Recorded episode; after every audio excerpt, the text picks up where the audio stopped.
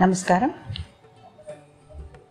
మన ఇంటికి వచ్చిన అతిథులను ఎలా చూసుకోవాలనేది తెలుసుకున్నాం. మరి నోములు వ్రతాల్లో ముత్తైదులకు భోజనం తప్పనిసరిగా పెట్టాలా? మరి ఆడవారు పొడిచీరతో దేవుడి పూజ చేసుకోవచ్చా? మరి జడ ముడి వేసుకోకుండా పూజకు కూర్చోకూడదా? ఇటువంటి విషయాల గురించి కూడా ఇవాళ మాట్లాడుకుందాం. మనందరికీ ఫ్యాషన్, ఆధునికత, నాగరికత పేరున చాలా విషయాల్లో, చాలా సంప్రదాయాల్లో, చాలా అలవాట్లలో పెను మార్పులు ఎక్కువగానే తీసుకొచ్చా. అయితే వాటన్నిటినీ సరిపుచ్చుకోని విధంగా తెలుసుకోవాల్సిన విషయాలు కనీసం ఇప్పటికైనా మర్చిపోకుండా, మరుగున వేయకుండా తెలుసుకొని వాటిని పాటిస్తూ ఉంటే మనం అన్ని రకాల జాగ్రత్తలను పాటించిన వారమవుతాం, మన సంప్రదాయాన్ని నిలబెట్టుకున్న వారమవుతాం. కాబట్టి కొన్ని విషయాలు అమూల్యమైనవిగా భావించి మీ అందరితోనూ మాట్లాడడం జరుగుతున్నదిగా భావించాలి. అంటే అన్యథా భావించకుండా చెప్పిన విషయాల్లోని విషయాలు ఆసక్తిగా వింటూ వాటిని మనం ఆచరిద్దామని గుర్తు చేసుకుంటూ మీకు కూడా తెలియజేస్తున్నాను.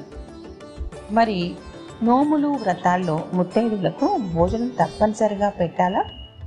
అంటే ఏదైనా వ్రత నియమాలను అనుసరించి మాత్రమే ఉంటాయి. కాబట్టి సాధారణంగా శనగలు, వాయినం వంటివి ఇస్తారు. భోజనం పెట్టాల్సిన సందర్భాలు చాలా తక్కువ. మరైతే పొడి చీరతో మనం దేవుడికి పూజ చేసుకోవచ్చా అనే ఈ మాట మనందరికీ ఉంటుంది.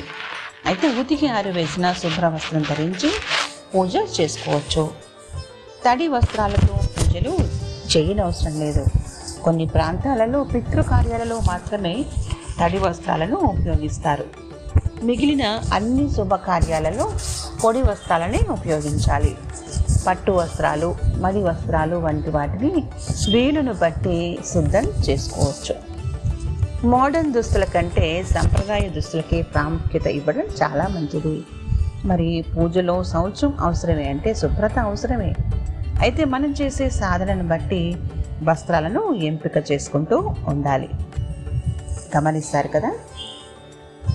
సరే, అయితే మరి ఇంకొక జటిలమైన విషయం కూడా మనందరికీ, అంటే స్త్రీమూర్తులకు కలుగుతుంది. ఇప్పటి తరం ఆడవారు అన్నీ చేసుకుంటూ ప్రపంచంలో తాము ముందున్నామని నిరూపిస్తున్న రోజులవి. అయితే ఇటువంటి ప్రశ్నలు కూడా మనకు కలుగుతూ ఉంటాయి. ఏమిటంటే, జడ ముడి వేసుకోకుండా పూజకు కూర్చోకూడదా? అంటే పెద్దవారు చెప్పింది ఏంటంటే, తలంటు పోసుకున్న వెంటనే పూజలో కూర్చోవాల్సి వస్తే జడకు చివర ముడి వేసుకొని వస్త్రాన్ని చుట్టి పెడ్చపెట్టుకోవాలి. జుట్టు విరబోసుకొని దైవ పూజ చేయకూడదు. అశుభ సందర్భాలలో మాత్రమే స్త్రీలు జుట్టు విరబోసుకుని ఉంటారని ధర్మశాస్త్ర గ్రంథాలు చెప్తాయి. జడ అల్లుకోవడానికి వీలు లేకపోతే ముడైనా వేసుకోవాల్సిందే. ఏదో ఒక పువ్వైనా సెగలో తరుముకోవాలంటూ మనకు శాస్త్రాలు చెప్తూ ఉన్నాయి. ఇందులో ఆధునికత పేరున మనం మన యొక్క జుట్టుని విరబోసుకుంటూ, అంటే స్టైల్స్గా మార్చుకొని వేసుకుంటూ వస్తున్న పద్ధతులు చూస్తూనే ఉన్నాం. అయితే ఇటువంటి సందర్భంలో మాత్రం జడను ముడి వేసుకుని, అంటే జుట్టుని ముడి వేసుకొని జడగా మార్చుకొని జుట్టు సిగలా చేసుకునైనా కూర్చోవచ్చని పెద్దల మాట. మరి స్త్రీలకు వీలు లేనప్పుడు పురుషుడు పూజ చేయవచ్చా?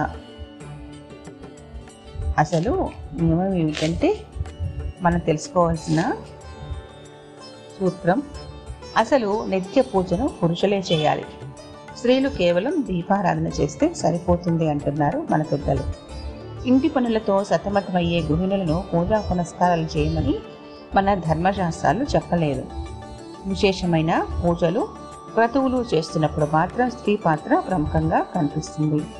అప్పుడు కూడా భర్తకు సహాయకారిగా ఉంటే సరిపోతుంది అంటున్నారు.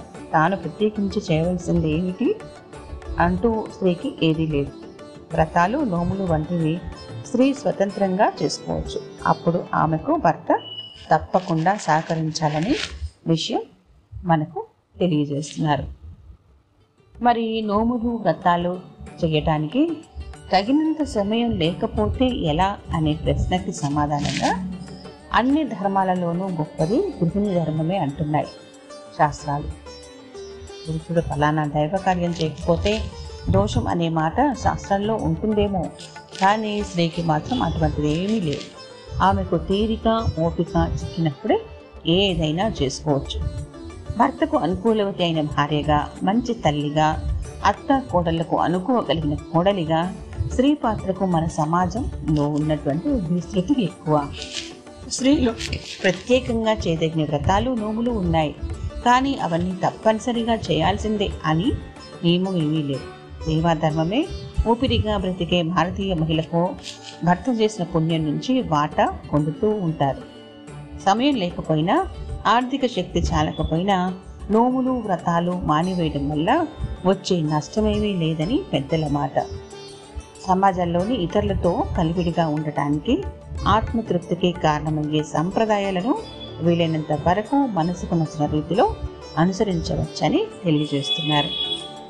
ఇటువంటి సరళమైన విషయాలు మృదువుగా మనం తెలుసుకుంటూ వాటిని ఆచరిస్తూ మనసుని ఉల్లాసంగా, ఆహ్లాదంగా మార్చుకోవచ్చని మన పెద్దలు చెప్పిన సూత్రాలు మరొకసారి మీ ముందు మాట్లాడుతూ అందరూ వీటి నుంచి విషయాలను గ్రహిస్తారని భావిస్తూ వింటూ అందరికీ వినిపిస్తూ ఉండండి. నమస్కారం. సెలవు.